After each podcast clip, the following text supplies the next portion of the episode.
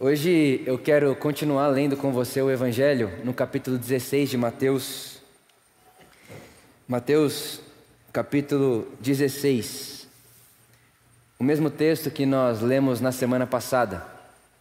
Mas hoje eu quero começar a leitura no verso 24, que é quando Jesus diz aos seus discípulos: Se alguém quiser acompanhar-me, negue-se a si mesmo, tome a sua cruz e siga-me. Pois quem quiser salvar a sua vida, a perderá. Mas quem perder a sua vida por minha causa, a encontrará. Pois que adiantará o homem ganhar o mundo inteiro e perder a sua alma? Ou o que o homem poderá dar em troca de sua alma? Pois o filho do homem virá na glória de seu Pai com seus anjos e recompensará a cada um de acordo com o que tenha feito. Garanto-lhes que alguns do que aqui estão não experimentarão a morte antes de verem o Filho do Homem vindo em seu reino. Amém. Na semana passada nós sublinhamos a expressão negue-se a si mesmo. Então, se você quer ser discípulo de Jesus, se você deseja seguir a Jesus, perdão, você deve negar a si mesmo. E esse si mesmo, esse eu, como sendo um eu falso, construído socialmente, culturalmente, religiosamente, que dá a nós uma impressão e uma imagem do que seria boa vida, do que seria a vida que vence o mundo. É o que Jesus vai dizer. O que adianta ganhar o mundo e perder a sua própria alma? Então você precisa negar esse seu eu construído culturalmente, socialmente, religiosamente, que diz a você o que é que você precisa ser para ganhar esse mundo. E é só quando você nega esse eu aí construído que você pode se encontrar com um eu de verdade que encontra-se em vida, com vida. E a outra sugestão, ou melhor, a outra direção que Jesus dá a nós é que, se queremos continuar esse caminho do discipulado, precisamos tomar a nossa cruz. E você sabe que cruz é símbolo de morte. E parece até meio estranho que Jesus, sendo a vida em si mesmo, e Jesus, sendo aquele que veio trazer para nós vida, vida em abundância, vida de verdade, tivesse dizendo que em seu caminho a gente precisa carregar uma cruz. Parece até meio paradoxal. Ué, Jesus, você veio trazer vida para a gente e está me oferecendo um caminho de cruz? E a grande sacada do Evangelho, a grande revelação do Evangelho, é que Jesus está o tempo inteiro dizendo para nós que a vida de verdade só brota e só nasce quando a de mentira morre. O que Jesus está dizendo para nós, vez após vez no Evangelho, é que a vida eterna, que aqui não é vida para sempre, mas é uma qualidade de vida, um tipo de vida, só nasce quando a vida de ilusão morre. Então, o tomar a sua cruz não é um caminho de perder-se de si, como se você entrasse num vazio eterno e existencial. Quem sou eu depois de tomar a minha cruz? Vou morrer. Não, não é essa morte que tira você da existência. Não é essa morte que diminui a sua existência. Pelo contrário, o Evangelho está dizendo para nós que a morte no Evangelho é caminho para a vida de verdade. E que tem coisas em nós que precisam morrer se a gente quer viver de verdade. Existem coisas culturais, sociais, religiosas que estão grudadas em nós, de uma tal forma que se a gente não fizer com que elas morram, a gente não vai viver de verdade. A gente não vai ter qualidade de vida. A gente não vai ter saúde na nossa vida. E diante de tudo isso, fica para nós a pergunta: o que é que há em nós que precisa morrer? O que é que eu preciso deixar morrer na minha cruz para que eu possa viver de verdade? E o Evangelho, o Novo Testamento, dá para nós pelo menos duas coisas na minha vida e na sua vida que precisam morrer. A primeira é o mundo. O mundo. E a segunda é a carne. E com isso eu quero ler com você 1 João capítulo 2. 1 João, capítulo 2, verso de número 15. Diz o apóstolo do amor, nosso irmão João: Não amem o mundo, nem o que nele há. Se alguém ama o mundo, o amor do Pai não está nele. Pois tudo o que há no mundo, a cobiça da carne, a cobiça dos olhos e a ostentação dos bens, não provém do Pai, mas do mundo. O mundo e a sua cobiça passam, mas aquele que faz a vontade de Deus permanece para sempre. A primeira coisa que nós precisamos morrer é para o mundo. E eu sei que dentro de uma igreja protestante, cristã, quando você ouve a expressão mundo, morrer para o mundo, quase que automaticamente você pensa em virar um ET e se retirar da existência, se retirar da sociedade, se pôr para fora do mundo e quase que virar alguém de outro mundo nesse mundo. Como se o não amar o mundo fosse não amar a vida. Como se não amar o mundo fosse abandonar o que Deus criou e viu que era bom. Esse não amar o mundo dentro da igreja cristã, protestante, católica, evangélica, foi se tornando ausência de prazer. Não, não amo o mundo, não. Isso aí é prazer demais, é melhor você se abster. Foi se tornando ausência de boa música. Então, essa música não dá para ouvir. Foi se tornando, inclusive, ausência de boa comida, boa bebida. Porque foi se tornando um negócio assim: não amar o mundo, morrer para o mundo, é se abster do que o mundo tem para nos proporcionar. Só que esse mundo que o Evangelho diz que devemos morrer para ele, e esse mundo que João está dizendo para nós que nós não devemos amar, não é um mundo criado por Deus. Não é o mundo natureza que a gente deve cuidar, proteger, se relacionar. Não é o mundo dos animais não é o mundo da boa comida, da boa música, do teatro, da arte. Não é esse mundo bonito, belo, que Deus viu que era bom e que promove beleza, que o Evangelho e João está dizendo para a gente que a gente não deve amar. Não é esse mundo. O que o Evangelho e João está dizendo para a gente não amar é o mundo sistema. É o sistema do mundo. É o sistema do mundo que João está dizendo ser cheio de cobiça, cobiça de olhos, cobiça de coração, soberba da vida, ostentação de bens.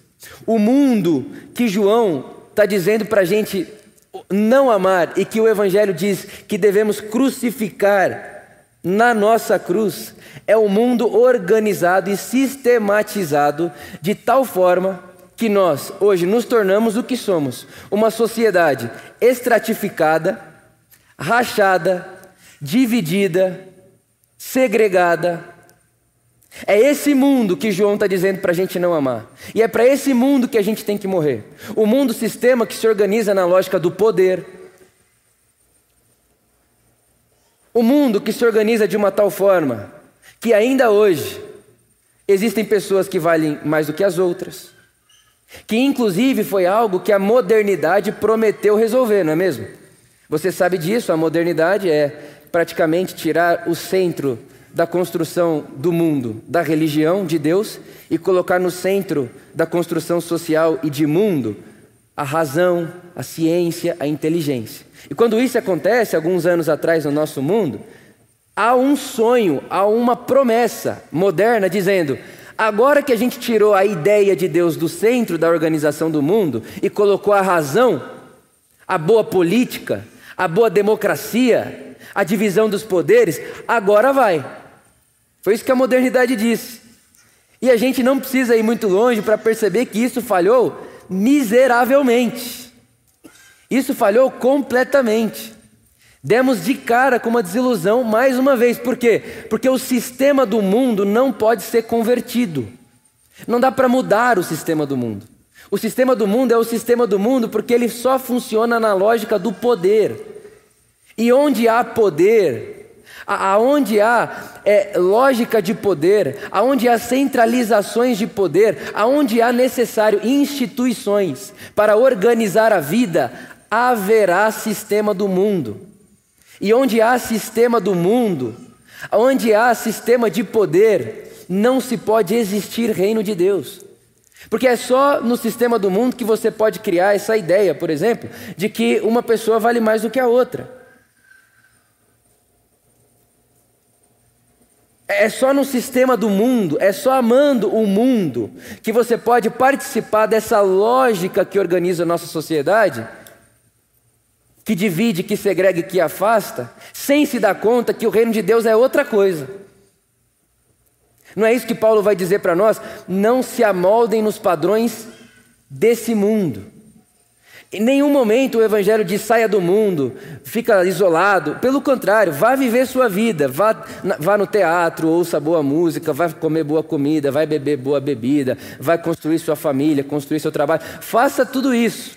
Mas você precisa morrer para a ideia de que esse mundo e o sistema desse mundo pode curar o próprio mundo.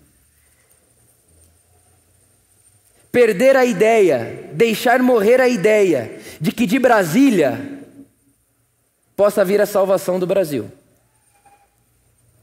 É deixar morrer essa ideia, é crucificar a ideia de que se temos um presidente crente, o país é crente. É deixar morrer essa ideia. Por quê? Porque onde tem um sistema organizado em torno do poder, haverá anti-reino de Deus, sempre. E esse sistema não se converte, porque ele convertido deixa de existir. Ele se torna reino de Deus. Então, não amar o mundo, morrer para o mundo, é morrer para o jeito como as coisas estão organizadas. É deixar que isso morra para você e é você morrer para isso tudo e se manter atento para não participar dessa máquina de poder que, para existir, violenta tantas pessoas. É esse mundo que nós devemos morrer, que nós devemos crucificar. É essa lógica. E eu gosto muito do que diz um teólogo francês, filósofo, ele chama Jacques Ellul. E ele diz que um cristão é aquela pessoa que olha para o mundo e sabe que o mundo não é como deveria ser. Ele sabe. Mas ao mesmo tempo, o cristão é aquela pessoa que olha para o mundo como é organizado da forma que está organizado e sabe que ele não pode mudar isso. O mundo, o sistema do mundo não pode se converter, porque esse mundo jaz no maligno. E o mundo jaz no maligno não é a boa arte, a boa música, não são as boas relações, os bons prazeres da vida. O mundo jaz do maligno é o sistema do mundo. O sistema, irmão. Um evangélico foi fazendo isso com esse mundo, foi achando que mundo é, é, é, é o, é o prazer que Deus deu para a gente da vida. Não, não é isso. O mundo que jaz no maligno é o sistema que organiza as nossas sociedades. A esse mundo a gente deve morrer. Para isso, a gente deve estar crucificado com Cristo. E para outra coisa que o Evangelho diz para nós, que devemos crucificar é a nossa carne. E com isso eu quero ler com você Gálatas capítulo 5, verso 16. Por isso digo: vivam pelo Espírito, e de modo nenhum satisfarão os desejos da carne.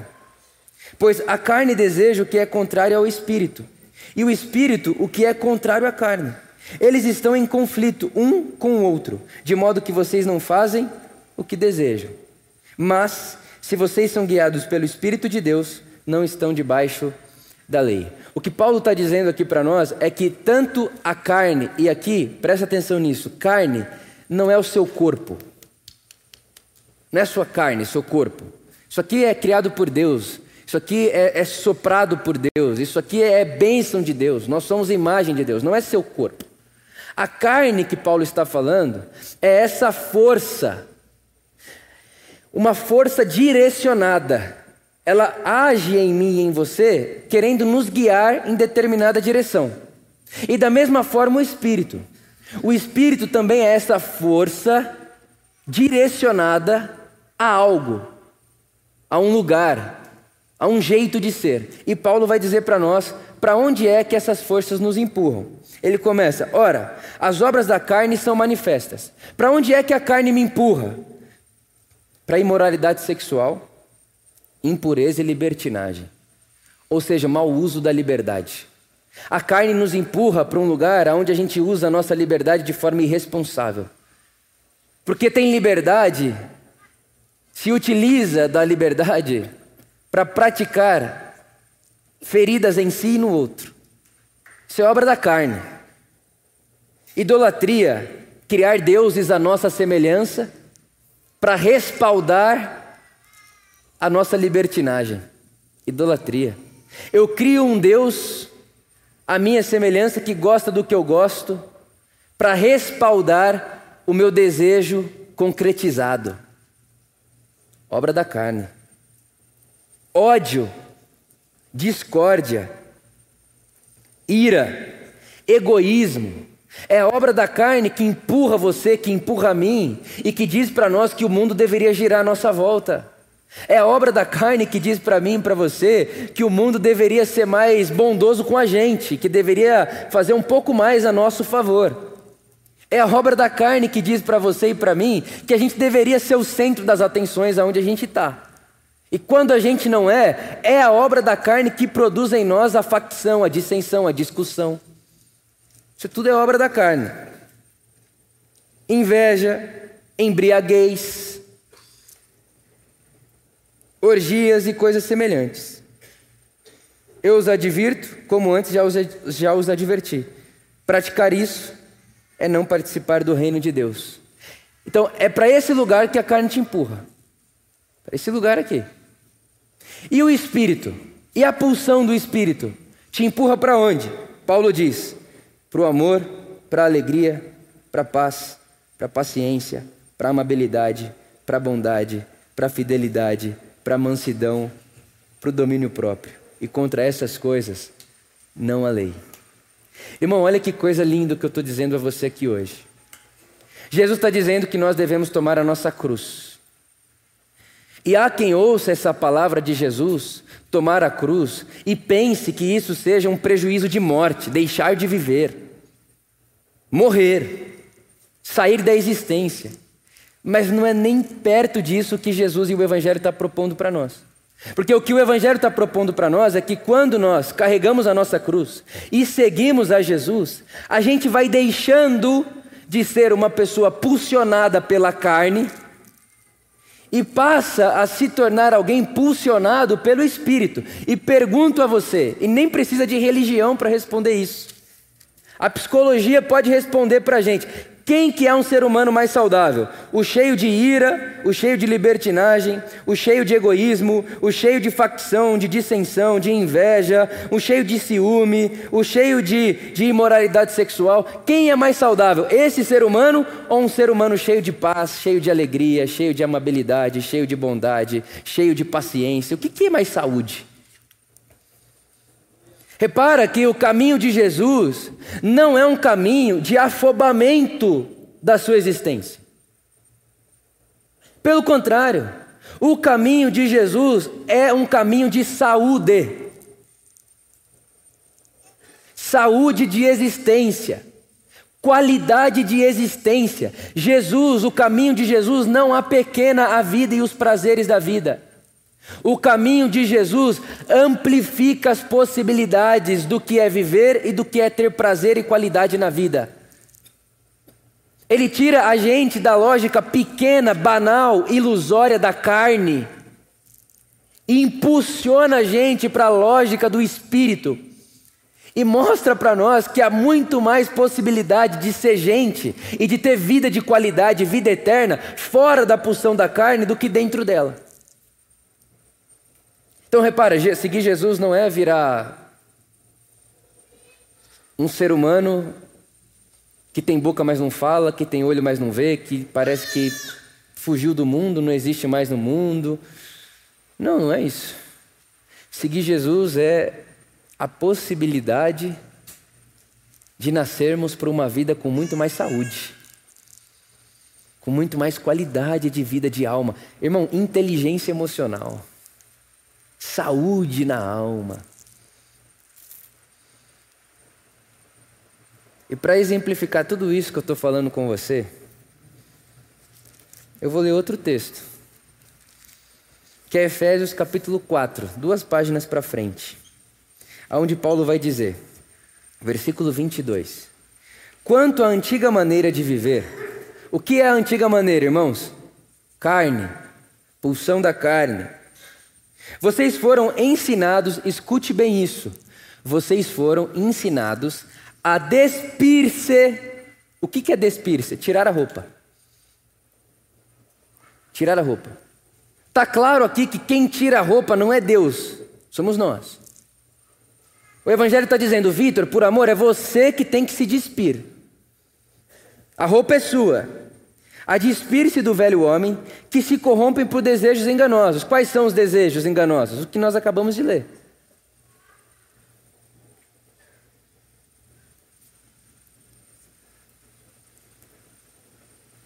e a serem renovados no modo de pensar, para que se revistam do novo humano,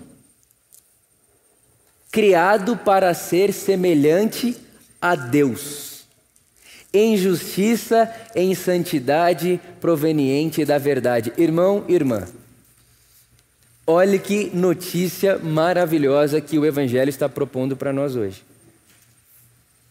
Tomar a nossa cruz é um jeito de mantermos a nossa vida tirando a roupa da carne e nos vestindo da roupa do espírito.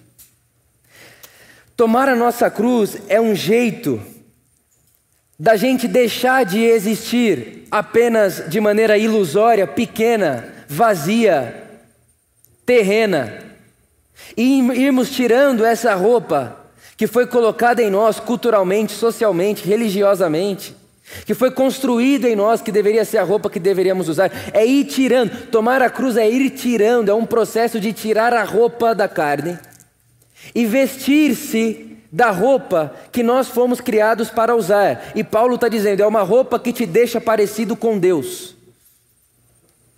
É uma roupa que te deixa parecido com o divino. É uma roupa que te deixa parecido com aquilo que Deus é, justo, santo. É uma roupa que amplifica a sua vida e não diminui a sua vida. Ser de Jesus e caminhar com Jesus não é viver uma vida menos, é viver uma vida muito mais. Ser discípulo de Jesus não é tirar as possibilidades da existência. E agora que eu sou discípulo de Jesus, tem tanta pouca coisa para eu fazer. Nossa, a vida é tão triste com Jesus, porque a eternidade e a alegria mesmo é lá no céu depois que morre. Não. Pelo contrário, a vida com Jesus não amplifica as possibilidades depois da morte física. A vida com Jesus amplifica as possibilidades quando a gente tem coragem de já hoje deixar morrer, ir deixando morrer o que a carne, o que o mundo, o que a religião e a sociedade pede de nós. A vida começa quando a gente tem coragem de crucificar essas coisas.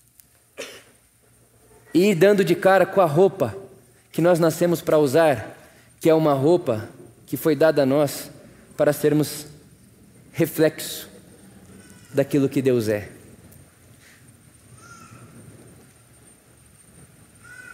E ele continua: portanto, ele vai deixar isso prático.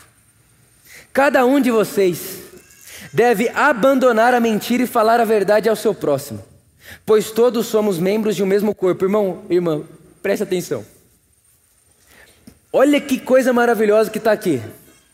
Paulo está dizendo: quando isso começa a acontecer, quando você começa a se despir da carne, do velho humano, do velho jeito de ser gente, e começa a se revestir do novo humano, do novo jeito de ser gente, que é a semelhança de Deus, você vai parar de mentir. Você vai parar de mentir, mas você não vai parar de mentir porque agora está com medo de ir para o inferno. Você não vai parar de mentir porque senão Deus vai castigar você. Você não vai parar de mentir porque se você continuar mentindo, a mão de Deus vai pesar na sua cabeça. Não, porque essa nova roupa que você está usando põe em você novos olhos. E antes você precisava do inferno para não mentir. Se eu mentir, eu vou para o inferno. Agora não precisa mais, sabe por quê? Porque quando você olha para o seu irmão, você percebe que o seu irmão merece de você a verdade, porque no final o seu irmão e você fazem parte do mesmo corpo. E agora não é que eu não minto para você porque tenho medo de Deus. Agora, eu não minto para você, primeiro porque eu tirei essa roupa, e segundo porque você é parte de mim. Repara como isso não é moralizante, isso aqui não é dogmático, isso, isso aqui não é, uma, não é um dogma, não, não é um jeito de entrar no céu, fale a verdade. Porque se mentir vai chamar o diabo de pai. Não, a transformação do caminho de Jesus não é uma transformação de rédea, de castigo e punição e recompensa. A transformação do caminho de Jesus é um outro jeito de ver a vida, de ver o mundo, de ver o outro. Antes eu não mentia porque tinha medo do diabo me chamar de filhinho. Imagina se o diabo chega para você e fala: Oi, filho. Você fala: O quê? É, eu vi que você mentiu hoje cedo. O pai, do dia... o pai da mentira é quem? O diabo. Agora não, eu não estou mais com esse medo. Não... essa, essa roupa que eu estou vestindo agora já não pensa mais nessa lógica. Eu estou em outra lógica. Eu não vou mentir para você, eu nem estou pensando no diabo para não mentir para você, eu estou pensando em você mesmo. Percebe como isso aqui é muito maior do que regra, dogma, passaporte para entrar no céu. É um passaporte para entrar no céu depois da morte e um inferno na vida tremendo. E ele continua: Quando vocês, presta atenção, quando vocês ficarem irados, não pequem. Apaziguem a ira antes que o sol se ponha, e não deem lugar ao diabo. O que furtava, não furte mais. Antes, trabalhe, fazendo algo de útil com as mãos, para que tenham que repartir com quem estiver em necessidade. Olha que lindo isso aqui. Paulo está falando: ó, quando você começa a tirar a roupa do velho humano, da carne, e se vestir da roupa do divino, quando você começa a fazer esse caminho acontecer na sua vida, você não vai conseguir mentir mais. Pode acontecer? Pode. Mas você não vai mais conseguir ter paz com isso, não. Porque você está com outra roupa e essa roupa não combina com mentira. Você não vai conseguir furtar mais. E não é que agora você vai parar de furtar, porque o mandamento é não furte. Se você não furtar, você vai para o céu. Não, você não só vai parar de furtar, como agora, por causa dessa nova roupa que você está usando, por causa desse novo jeito de ver a vida que está sob você, você não vai só não furtar, você vai não furtar e vai trabalhar. E o que não for para sua sobrevivência, você vai distribuir. Irmão, irmã, olha que coisa maravilhosa. Jesus não quer que você pare de furtar. Jesus não quer que você pare de furtar e quando você passar do lado do que você furtava, você fica assim: nossa, que vontade. Isso, não, isso, isso é coleira de cachorro, sabe? Isso não é discipulado de Jesus. O discipulado de Jesus é você vestir uma outra roupa que quando você passar do lado daquilo que você furtava, aquilo se torna para você memória do que você foi. E do que você pode fazer agora a partir da nova roupa que você tem. Ele continua. Nenhuma palavra torpe saia da sua boca. Quando fala palavra torpe dentro da igreja evangélica, cristã, católica, reformada, protestante, o que, que você pensa? Palavrão, não é verdade? Não, não fala palavrão. Não é isso que ele está dizendo. Ele está dizendo: nenhuma palavra torpe saia da boca de vocês, mas apenas a que for útil para edificar os outros Palavra torpe é palavra que não edifica. Palavra torpe é qualquer palavra que diminua o outro, inclusive piadinhas que diminuam os outros. E a gente está numa época que já se deu, a gente já se deu conta de que existem piadas e piadinhas que se fazia na outra geração que não cabe mais fazer, não dá mais para fazer. E aí tem gente que vai pensar, mas que mimizenta essa geração. Mas que frescura essa geração. E faz inclusive as piadas que apequenam e diminuem certos corpos com a Bíblia aberta na mão, entendeu?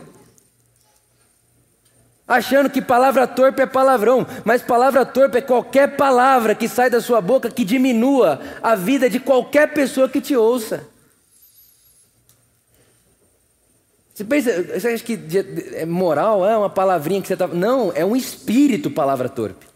Palavra torpe é uma energia, palavra torpe é uma pulsão que gera morte no outro. Nós acabamos mais uma vez de ver dentro de uma escola uh, um adolescente matando pessoas dentro de escola por conta de palavras torpes, não é palavrão. Bullying, brincadeira de mau gosto, e que muitas dessas brincadeiras nascem a partir de ambientes de religião. Palavra torpe. Não entristeçam o Espírito Santo. Livrem-se da, da amargura, da ira, da indignação, da calúnia. Sejam bondosos e compassivos. Essa é a nova roupa de vocês. Meu irmão, minha irmã, discipulado de Jesus é um caminho de cruz. Mas é um caminho de cruz que nos convida a crucificarmos a nossa carne e o sistema desse mundo. E não é que a gente vai deixar de se engajar com o mundo, pelo contrário, a gente vai se engajar, a gente vai lutar pelo que a gente puder lutar, a gente vai se engajar ao máximo que a gente puder, sem depositar a nossa esperança no sistema do mundo que governa sobre nós. Porque a nossa esperança como cristão não é um outro presidente. A nossa esperança como cristão é o reino de Deus descendo dos céus e se estabelecendo em toda a terra e cobrindo toda a terra como as águas cobrem o mar. Essa é a nossa esperança, é a nossa expectativa. Então a gente crucifica na cruz que é nossa, dia após dia, a ideia de que o sistema do mundo pode nos salvar e que a gente tem que participar dele. E a gente crucifica dia após dia, na cruz que é nossa, a pulsão da carne. E eu gostaria que você levasse para casa essa expressão: que o discipulado com Jesus e de Jesus é sempre no gerúndio. Não existe esse negócio de crucifiquei, minha carne está crucificada. Não, crucificando. Um processo, um caminho. Ah, não, mas eu já fui transformado. Não, transformando. Quando a gente se acolhe sabendo que todos nós estamos no caminho, nós nos acolhemos com mais misericórdia. E arrisco a dizer que é quando a gente acha que está pronto, que já rolou em nós, que com a gente já aconteceu, que a soberba nasce no nosso coração e o orgulho, e o orgulho antecede a queda. Então é no caminho. O tomar a cruz é processo diário, meu irmão, minha irmã. Tanto que no Evangelho de Marcos, de Lucas, quando eles vão retratar a mesma narrativa, eles utilizam a expressão: dia após dia, tome sua cruz e siga-me. Discipulado de Jesus é isso. É gente que tem vontade e desejo de estar submetido a carregar a sua cruz. E não é carregar a sua cruz como esse lugar de lutar para Deus me amar. Não é isso. Não, não é carregar a cruz para que eu encontre um lugar no céu. Não é isso. O Evangelho já disse: Deus te ama, te perdoa, não há o que você faça com isso. Deus é pura graça. Deus é graça porque Ele é graça, não porque você carrega a cruz e ponto final. Agora, Jesus vem, ó, Deus é graça, todos vocês estão acolhidos na graça de Deus. E já que estão acolhidos na graça de Deus, que tal passarem a viver uma vida mais de verdade? Que tal saírem da ilusão? Que tal saírem desse negócio de provar de tudo na vida e parecer não sentir o sabor de nada? Que tudo é ilusório, vazio, não dá para pegar. Que tal sair daí? A gente olharia para Jesus e diria: Como? Ele diria: Tome sua cruz. Dia após dia. Mantenha-se atento e crucificando-se com Cristo Jesus. É gerúndio é processo. Quando você sair dessa porta, você tem que lembrar disso de novo. É gerúndio, é caminho, é processo. Quando você acordar amanhã de manhã, é gerúndio, é caminho, é processo. Ninguém aqui está crucificado. Nós estamos nos crucificando com Cristo Jesus. Ninguém aqui matou a carne. Nós estamos num caminho de mortificação da carne. Ninguém aqui matou o mundo, morreu para mim. Só que não, bebê. Estamos num processo de fazer com que morra para nós os sistemas desse mundo. Processo, caminho. E é assim que nós nos acolhemos uns aos outros, cientes de que todos nós não chegamos lá. Estamos todos a caminho. Se você quiser, hoje é mais um dia de você tomar a sua cruz e seguir a Jesus de Nazaré. Que Deus te abençoe muito e faça com que essa semente floresça dentro de mim e de você. Amém.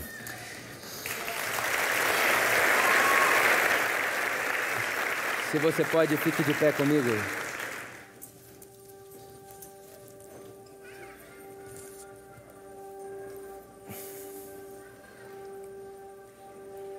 Sabe que é se alguém quer, né? Jesus não põe a cruz nas costas de ninguém. Se alguém quiser, se alguém tiver afim, tome a sua cruz e siga-me. E a gente acha que isso acontece uma vez na vida, né? O dia que eu aceitei Jesus, eu tomei minha cruz. Então, irmão, a notícia que eu tenho para você é que não. Quando você vai dormir, você solta ela e no outro dia a pergunta volta. Se você quiser, hoje é um dia de você tomar a sua cruz. É hoje. O dia de tomarmos a nossa cruz é hoje. O dia da gente perguntar o que é que o sistema do mundo opera na minha casa. Que no sistema do mundo o poder impera. Na minha casa, o que impera?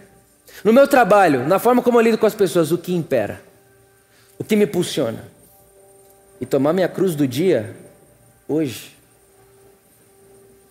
Tomar minha cruz e perceber o que é que eu estou sentindo em mim, que é pulsão da carne, não é pulsão do espírito, não é roupa do divino e tomar minha cruz hoje. Por isso eu queria convidar você a alguns poucos segundos de reflexão. E se você quer de olho aberto, de olho fechado, como você quiser. Mas aí no seu lugar. Qual é a sua cruz, a minha cruz? Qual é a nossa cruz? O que é que a gente precisa pregar nessa cruz hoje? O que é que a gente precisa assumir que precisa morrer em nós hoje? Para que continuemos o caminho de Jesus. O que é? Meu irmão, minha irmã, o que é? E tenha coragem, porque quando você leva o que tem que morrer na sua cruz, isso não é um caminho de solidão, porque antes de você ir lá, Jesus já foi lá por mim e por você. Jesus já está lá por nós. Então o que é que há em nós que precisa morrer? O que é que há em nós que precisamos crucificar hoje? E mais do que coragem para pensar nisso hoje, eu oro para que tenhamos coragem de perguntarmos a Jesus isso amanhã, de manhã. Jesus querido, no meu trabalho, na minha família, no meu jeito de organizar a minha vida, a minha empresa, o meu trabalho, as minhas funções como cidadão, no jeito que organizo o meu dinheiro, no jeito que organizo tudo que me envolve. Jesus, o que é que precisa ser crucificado hoje? Da minha carne, do sistema do mundo que me infecta, que, que, que põe poeira no, na minha vida todo dia, que me rodeia o tempo inteiro. Jesus, o que é que hoje? O que é que hoje que eu vi na internet, que eu vi no Instagram, que eu vi nas minhas redes sociais, que impregnou em mim uma imagem de boa vida, de sucesso, que eu preciso crucificar? O que é que, que me impregnou? O que é que me infectou? Qual foi o vírus que hoje ou que ontem é, pousou na minha pele, eu não percebi, e agora, Jesus, é como se eu tivesse quase que destinado a gostar disso, a querer isso, a ir atrás disso. Jesus, eu quero crucificar essas ilusões hoje, na Sua cruz, na minha cruz, na nossa cruz. É preciso de coragem, meu irmão e minha irmã. É por isso que Jesus começa dizendo: se alguém quiser. Se alguém quiser. O caminho de Jesus não é de longe nem de longe um caminho de transformação do mundo a partir do sistema do mundo. O caminho de Jesus é um convite à transformação do mundo a partir da transformação do eu. Do eu. Do nós. Das nossas relações. Das nossas pequenas atividades diárias. O caminho de Jesus é um caminho que nos convida não a curarmos o sistema. Como sistema sendo um lugar geográfico fora de nós. Mas é um caminho que diz como é que eu posso curar o sistema que me habita. E como é que eu posso crucificar o sistema que insiste em me habitar. E como é que eu posso crucificar a carne que insiste em me habitar. Para que então eu, crucificado com Cristo, possa aí viver a vida nesse mundo, nesse mundo. Como quem diz, já não vivo mais eu. Agora é Cristo que vem vivendo em mim. Que Deus nos dê essa graça, é minha oração. Amém.